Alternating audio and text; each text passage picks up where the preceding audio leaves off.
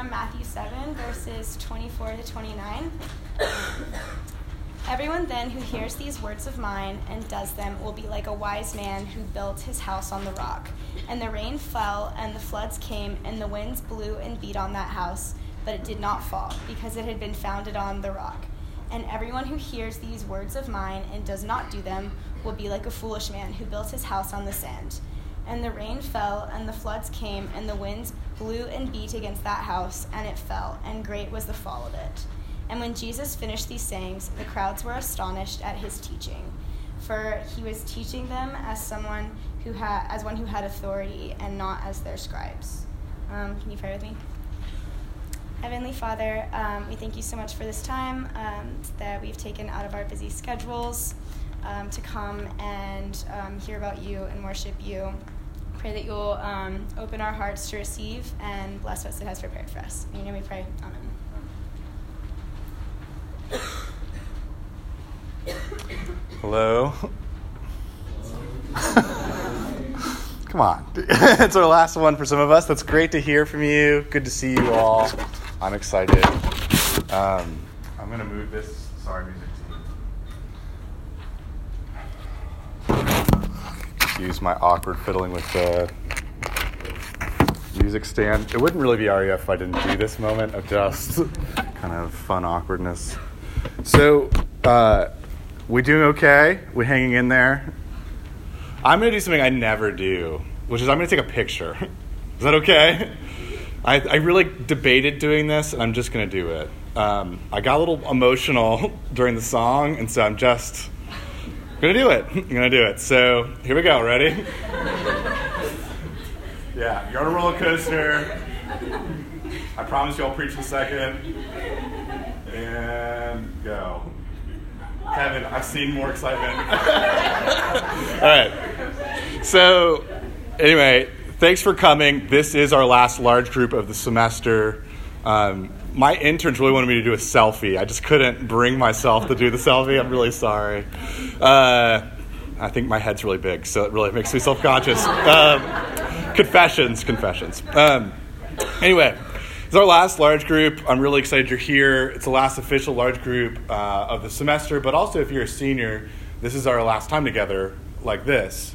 And before I say my usual introduction about what RUF is and all of that, I just want to say thank you, everyone, but especially thank you, seniors, for taking your time out to come and celebrate with us, to not just tonight, but the many times, the many places, the many ways that you've loved us as a community over the last 4 years. That's kind of what I'm getting choked up about. So I really appreciate just the ways that I've been able to do life with you at Davidson, and the ways that you've kind of come alongside us and RUF and really loved this community, as battered and broken as it can be sometimes. So thank you for that. And I'll say a little more throughout our little time together, our sermon, but I did just want to say thanks. And I also did want to just mention two really important highlights. Speaking of seniors, Victoria Frost, where are you? Somebody put a ring on it. All right. So if you didn't know that, if you're not on social media, there you go. Also, Hannah Merck. Is she here? Oh, no. It's her birthday. So anyway, special dispensation. She is turning, I don't know how old, but she's her birthday. So anyway, spread the good word. Okay. For those who don't know me, I'm Sid Druin, and I'm the campus minister for RUF, Reformed University Fellowship, which is a Christian campus ministry that exists to serve the campus and you all, wherever you are and however you are. And we mean that. We don't want to be a place that just serves one scene on campus. We want to be a place that's meant for every person on campus, every kind of person, whether, no matter what your personal background is, no matter what your social scene is on campus, we hope you feel welcomed. And we hope that we can do a good job of welcoming you in. We also mean that spiritually, wherever you are with Christianity or Jesus, we're really glad you're here. Thanks for taking the time and the risk to be with us. Whether you call yourself a believer or an unbeliever, whether you call yourself convinced or unconvinced or somewhere in between or none of the above, we're really glad you're here. So thanks so much for taking the time. And also, if you're new, if the last few weeks, this is your time that you came and visited us. We're so glad for that. Thank you for taking that time too. We really appreciate that. Anyway, all right. So we've been talking about the Sermon on the Mount, as you saw from the reading. We've been doing it the whole semester, and we're going to finish it tonight. So we've been looking at the Sermon on the Mount, which is Jesus' sermon in Matthew's chapters 5-7. And as I've said before, these words of Jesus are famous. I would argue that they're essential Christian reading. And what do I mean by that? These words in this sermon, in these three chapters of Matthew, have been central to every generation and every culture's understanding of what it means to be a Christian. What is Christianity? People have gone back to this text to look and to figure it out. But whether you call yourself a Christian or you not feel comfortable calling yourself a Christian tonight, we all tend to read the Sermon on the Mount the same as three more chapters of really good advice I should just get around to. And I just want you to take a deep breath, and I want you to read these with me as they're meant to be read. Jesus meant this as an invitation. He's inviting us to see our lives and to see the world differently with spiritual imagination. And tonight's passage is really going to be an example of that. This is maybe Jesus at his most personal and most imaginative. It's just a concluding speech and a concluding thought from Matthew at the end of the speech that are perfect for people thinking about the next life step. And also people thinking about the next final or paper or problem set. I think it's going to meet you where you are on either of those spaces. And so I hope it does. And in regard to that, let's pray together. Would you pray with me and for us and to encounter Jesus' words? Father, still our hearts, still my heart. Help us to sit at your feet. Help us to learn from you. I pray, Jesus, that you would be high and lifted up, that you'd be more believable, more beautiful to the eyes of our hearts, that you would meet us wherever we are with this passage and with you. Would you pursue us again? Would you find us where we are? Would you remind us of who we are and who you are? I pray that this would be a sermon about that, and that you'd use these words from your book, and that you would press them to our hearts, and that you'd remind us of your goodness and your truth and your beauty. In Jesus' name we pray. Amen. So when I was in graduate school in Orlando, Florida, I had an older friend and a mentor named Roger. Roger, like his name sounds, was very kind. And he and I would get together a lot, and he would tell this one story. You know these people, they tell the same story over and over and over again. He told this story in multiple different ways, multiple times, and he returned to it in key moments in our conversations over the course of a year or two.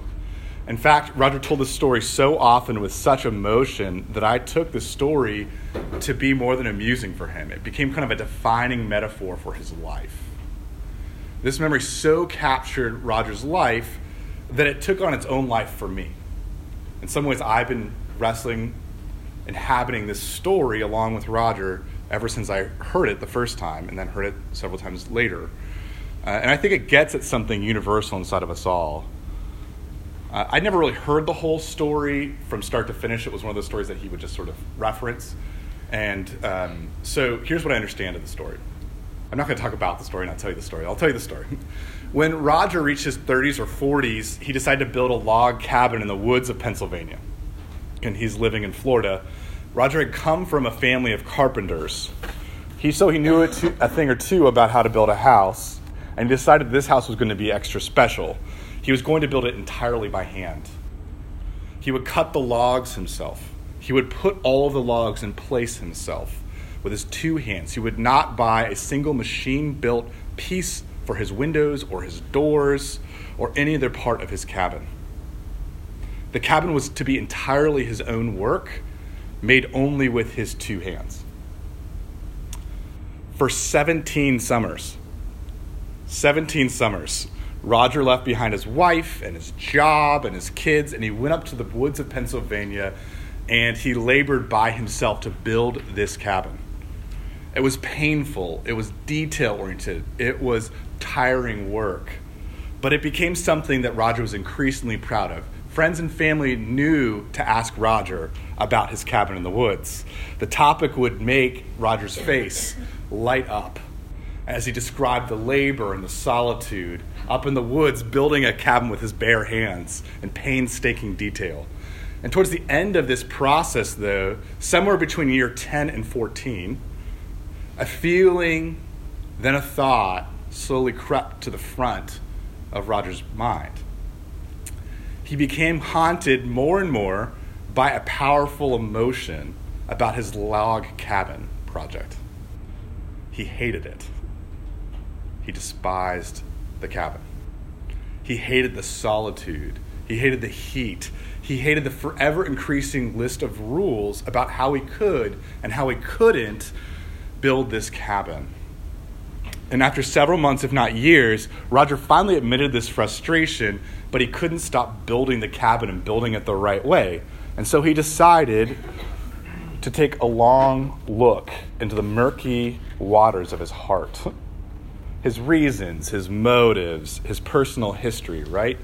And in the process of self-examination, Roger realized that the cabin that he'd been laboring over as an all-consuming project was not even for himself. It was for his father. You see, he was building this house, worrying about its progress, so that he might impress his father, a mostly silent man who was also a master carpenter. Roger was the middle child of many children, so in the middle that one time his entire family forgot his birthday. And so he wanted his father's face to light up when he, his son, Roger, was mentioned. And really, Roger wanted his father just to really notice him at all, to take him in as who he was. And if it took building a log cabin by hand for 17 summers, he thought, for most of that time at least, that it was well worth the effort. It's a small price to pay. So in our passage tonight, Jesus is asking us, what are you building with your life? What are you building with your life? And even more importantly, Jesus is asking you, why are you building it that way? Why are you building your life that way? In the words of the passage, what foundation are you building your house on? What's the foundation that we're building our houses on? And at the heart of Jesus' question is this assumption about life. It's an assumption about life that all of us, Roger, you, me, all of us live by other people's words to us. All of us are living by other people's words. That is, we are building who we are on the words and phrases of significant people in our lives. What they said to us and what they didn't say to us. Perhaps especially at significant moments like graduation. Our future life, our future spouses, our future careers, our future families and social causes, as well as our present tense sense of self, all of these are based on deeply held words that people have spoken over us. Words like, be good, try your best. Maybe that word, potential. Or maybe you're a coward, shake it off. Or that word, stop. Or like Roger, you've been building your life on what someone didn't ever actually say to you. You've been building your life to get someone to say, you matter. You know what? I just like hanging around with you. I like being with you. These spoken and unspoken words drive us. They move us to busy ourselves with self-construction and self-actualization and to pursue projects that we long ago stopped enjoying and now secretly despise. So in Matthew chapter 7, verses 24 through 29, Jesus is asking us to do a code switch. He's asking us to code switch. Instead, we need to hear and we need to live by not other people's words, but his words to us, the words that he speaks over us. Simply, Jesus is inviting you and me to build our life's house on his words about us. That's the invitation in this passage. Build your life house on his words about us.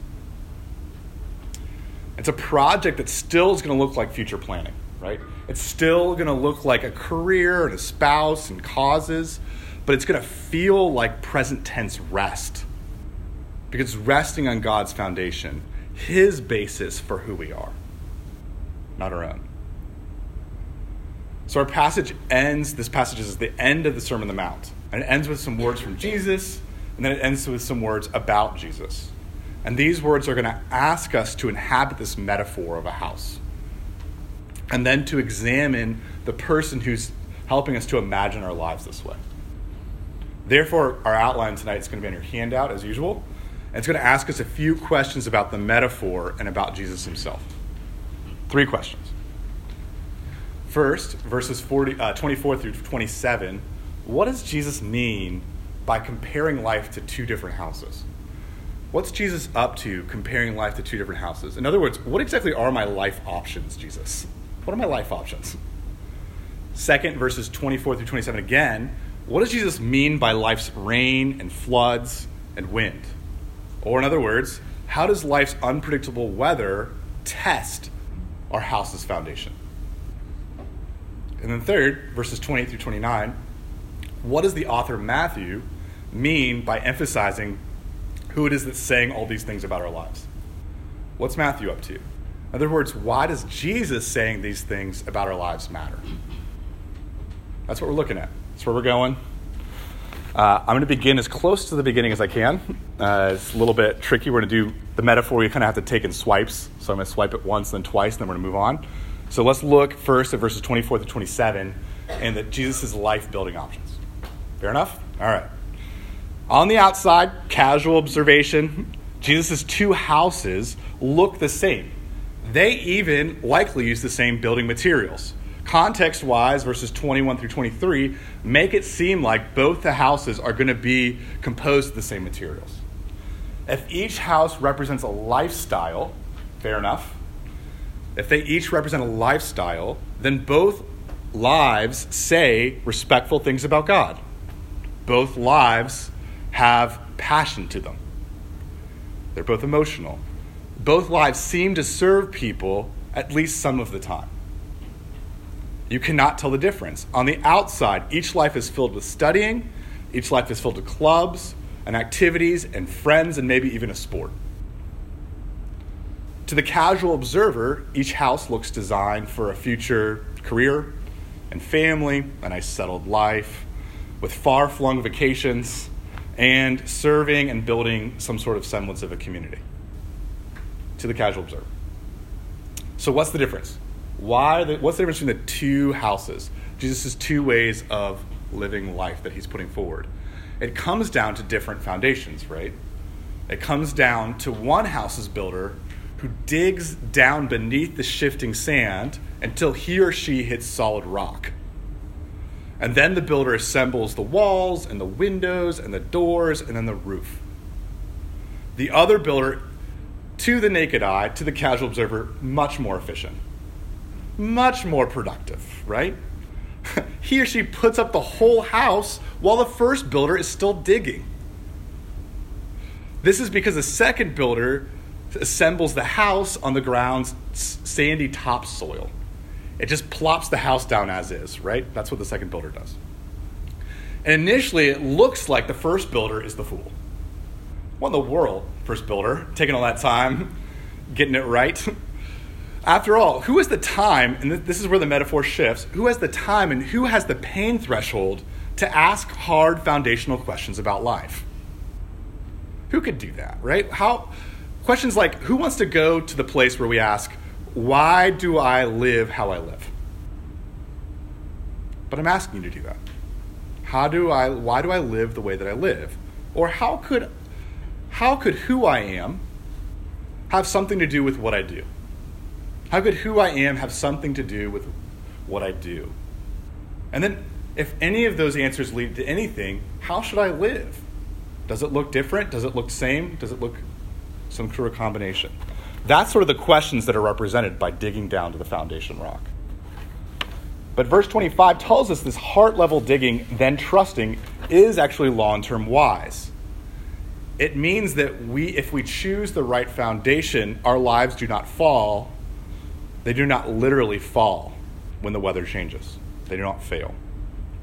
But in Jesus' metaphor, what is this right, what is this solid rock foundation that we're supposed to build our lives on? Verse 24 is pretty straightforward. It tells us we are to build the house of our lives on the foundation of Jesus' words.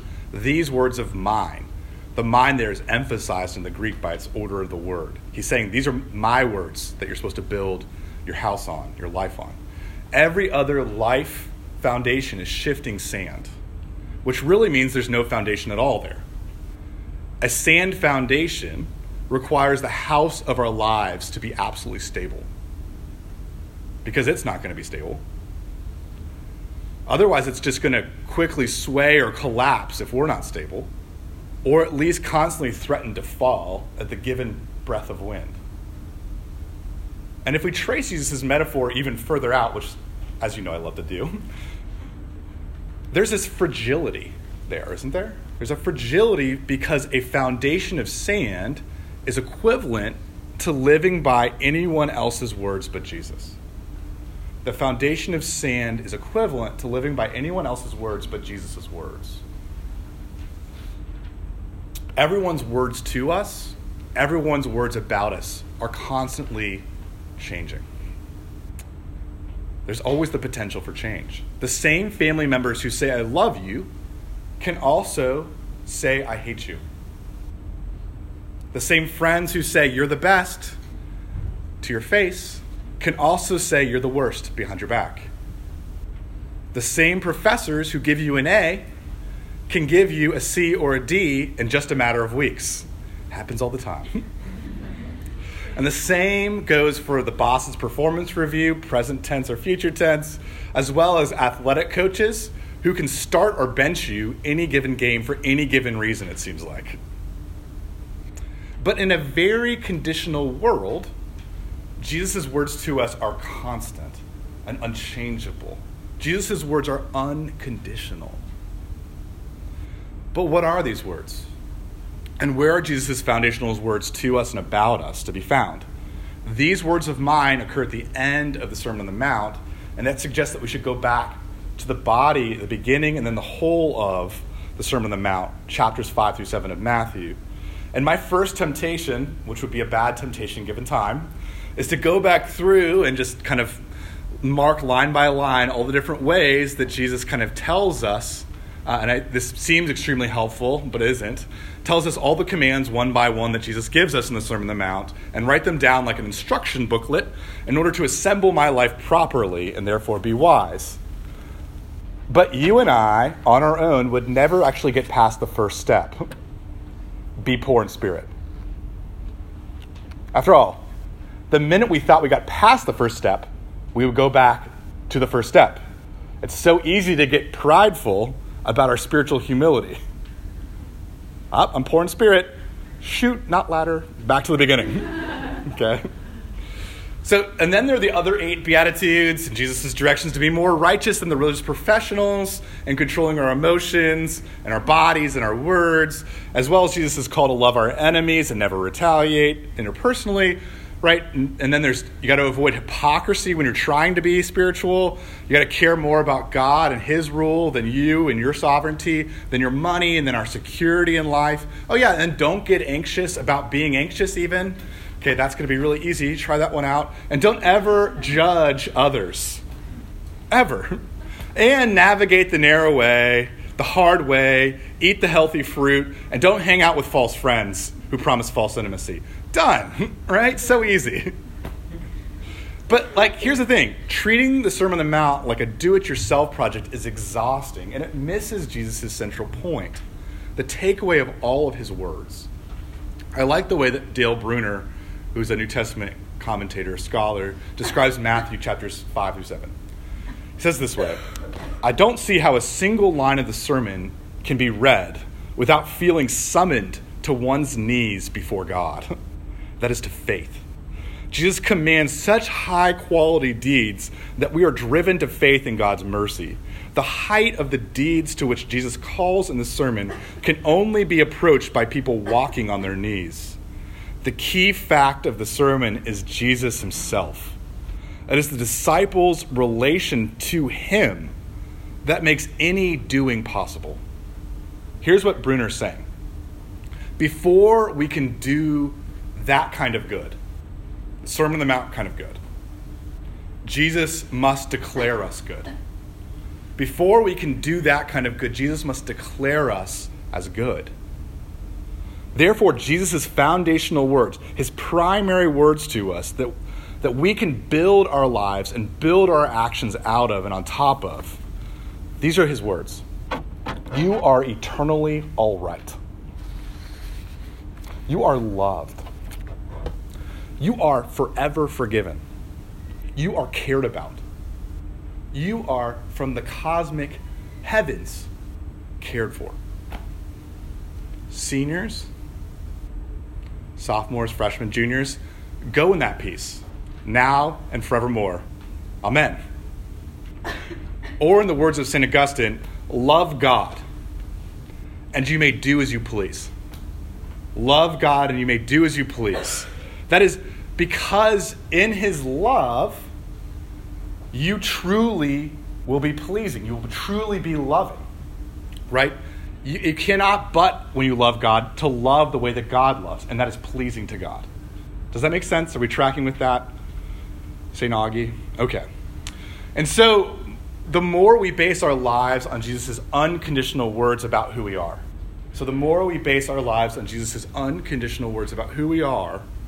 less dependent our happiness or our anxiety or our freedom, the less dependent all of these emotions are on our life conditions. So I'm going to say that one more time more quickly. The more we base our lives on Jesus' unconditional words about who we are, the less dependent our happiness is on life's conditions. Does that make sense? So, and this is a good thing because Jesus is promising a life filled with very mixed conditions, very mixed circumstances, right? So we come to point 2 of tonight. What does Jesus mean by life's floods and rains and wind? What's Jesus up to there? You see that both the house built on the rock of Jesus' words and the house built on the shifting sand of other people's words, Jesus tells us that both these kinds of houses will have some bad weather. The rain's going to fall, the floods are going to come, the wind's going to blow, and it's going to beat on both houses alike. Jesus doesn't promise a pain-free, trouble-free existence for people who base their lives on his words, contrary to some popular belief. In fact, Jesus promises the opposite. No matter what you believe about him or his words, life is going to be hard at various points. I really appreciate the honesty of the Bible here, especially for those of us who are about to take the next step in life. No matter who you are, no matter what year you are, no matter what your summer plan is or what your next step real-world destination is, something's going to eventually happen. If it hasn't happened already, and it will probably happen in some way, shape, or form again, something's going to eventually happen that will shake the house of who we are to the very foundations. Frederick Buechner gets at this honesty and potential compassion of this truth. There's just such an honesty and a potential for compassion in this truth. And he gets at it in the novel Open Heart. On a sleepy, warm afternoon, Antonio Parr, the narrator, is trying to teach a group of typical lunch-heavy high schoolers about Shakespeare's play, King Lear. Can you imagine how this is going to go? So the bumblebee that's floating at the top of the ceiling is winning, but Antonio Parr asks a generic question about how King Lear changes in Act 3. You know, that scene where he's with the fool and he's at the edge of the thunderstorm, and unexpectedly he's asked that question. So how does King Lear in that moment with the fool at the edge of the thunderstorm, how does he change? Generic question written into the teacher's guide. And the most popular and attractive girl in the entire school, Laura Fleischman, announces to the class that King Lear says a prayer for the people. And there's like silence in the classroom. And in a small, half-apologetic voice, she reads, poor, naked wretches, wheresoever you are, that bide the pelting of this pitiless storm, how shall your houseless heads and unfed sides, your lopped and windowed raggedness, defend you from seasons such as these? Then Mr. Parr asked the class, who are these poor, naked wretches that King Lear's praying for? And Greg Dixon, the pimpliest, least popular person in the school, says, we are. We are the poor, naked wretches that bide the pelting of the storm. And Buechner writes this. He, Greg Dixon, said it to be funny. They were the poor wretches, presumably, to have to sit there and listen to Laura Fleischman read blank verse when they could be off somewhere having whatever Greg Dixon thought of as fun.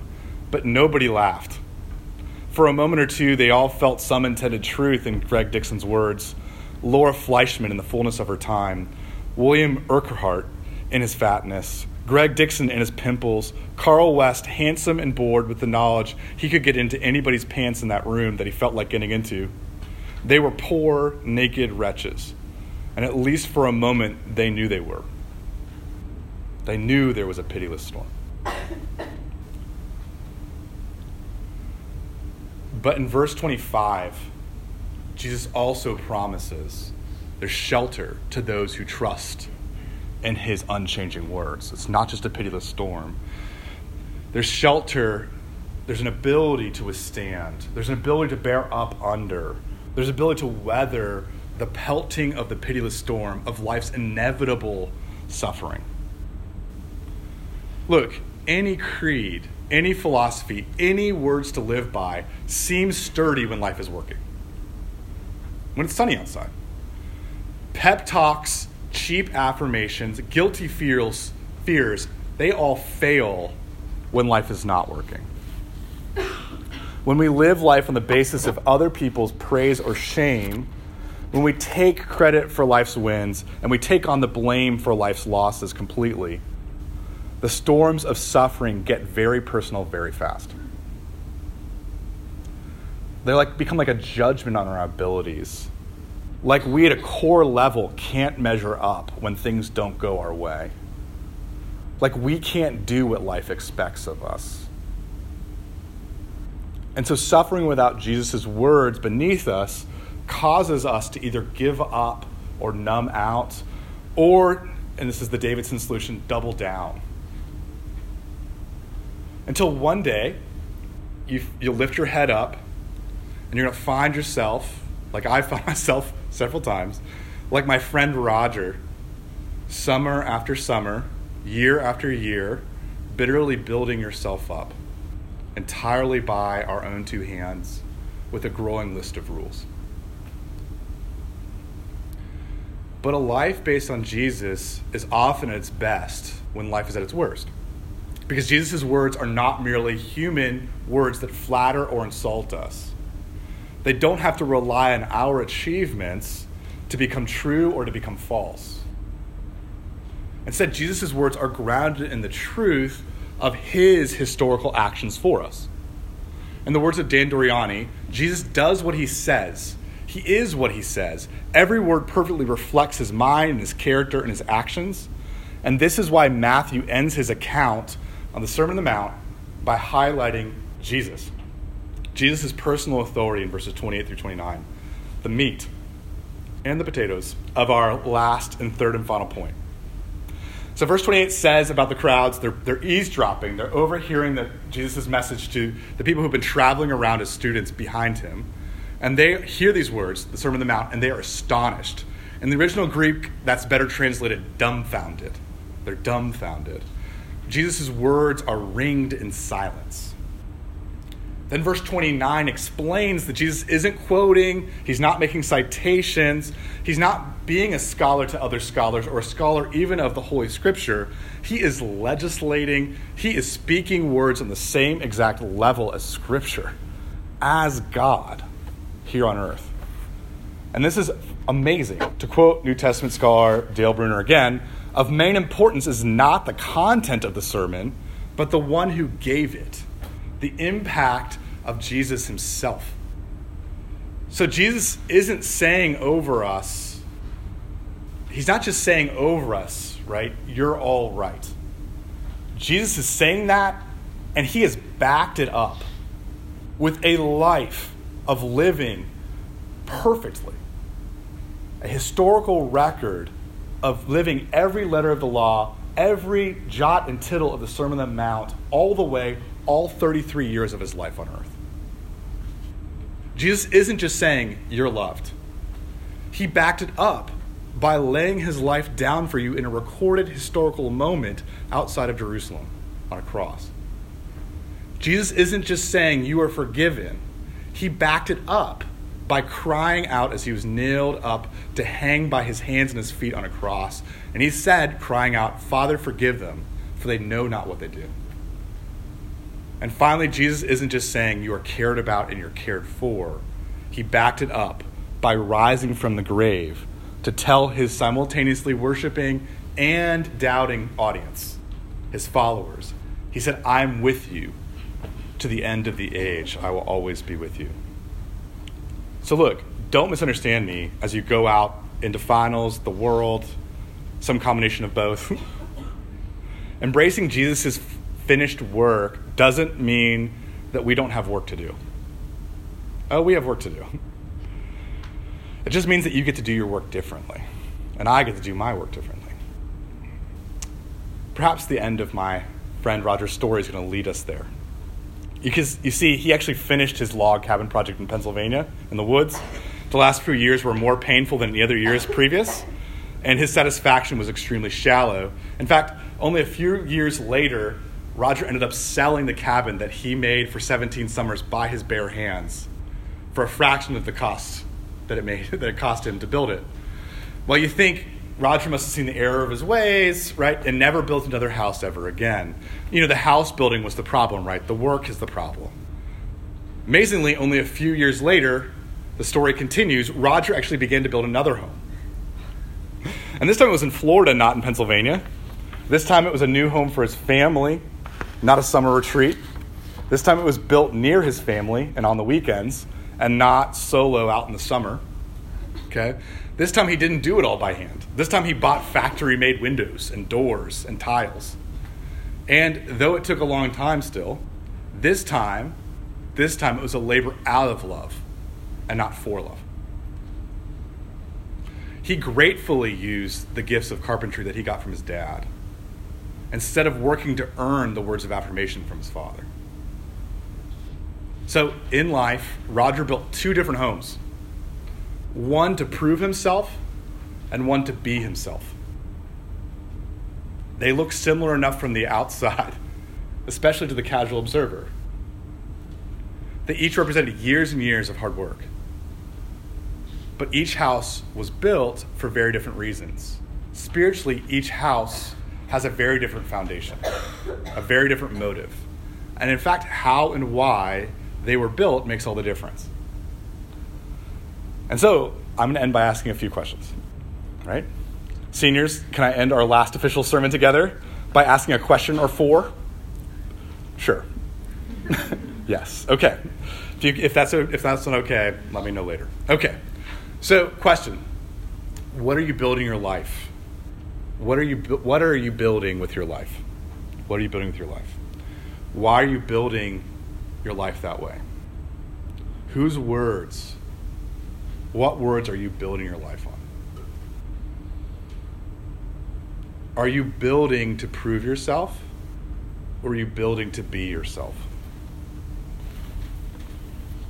And would you please remember, when the rains fall and the floods come, and the winds blow and they beat on you, would you remember on your worst day, in the most suffering, that Jesus can't actually love you anymore than he loves you right then? That he can't actually love you anymore than he loves you right now. And please, shameless, cashing all my relationship chips right here, right now. Shameless. Please seek the shelter of a community of people who can remind you of that fact every week for the rest of your life. Would you pray with me? Father, thank you for this time together. Thanks for this group of students. It's a hard, challenging passage, but it's a good one. And I pray that you'd help us to reflect on why we're doing what we're doing and where we're trying to go. And I pray that that's especially poignant for the seniors, but I think especially that it's all of us that struggle with that question. And I pray, Jesus, that you would help us not think we're wasting our time by digging down to the foundation. Assure us and comfort us. Show us your words. Help us to hear them. I pray. In your name. Amen.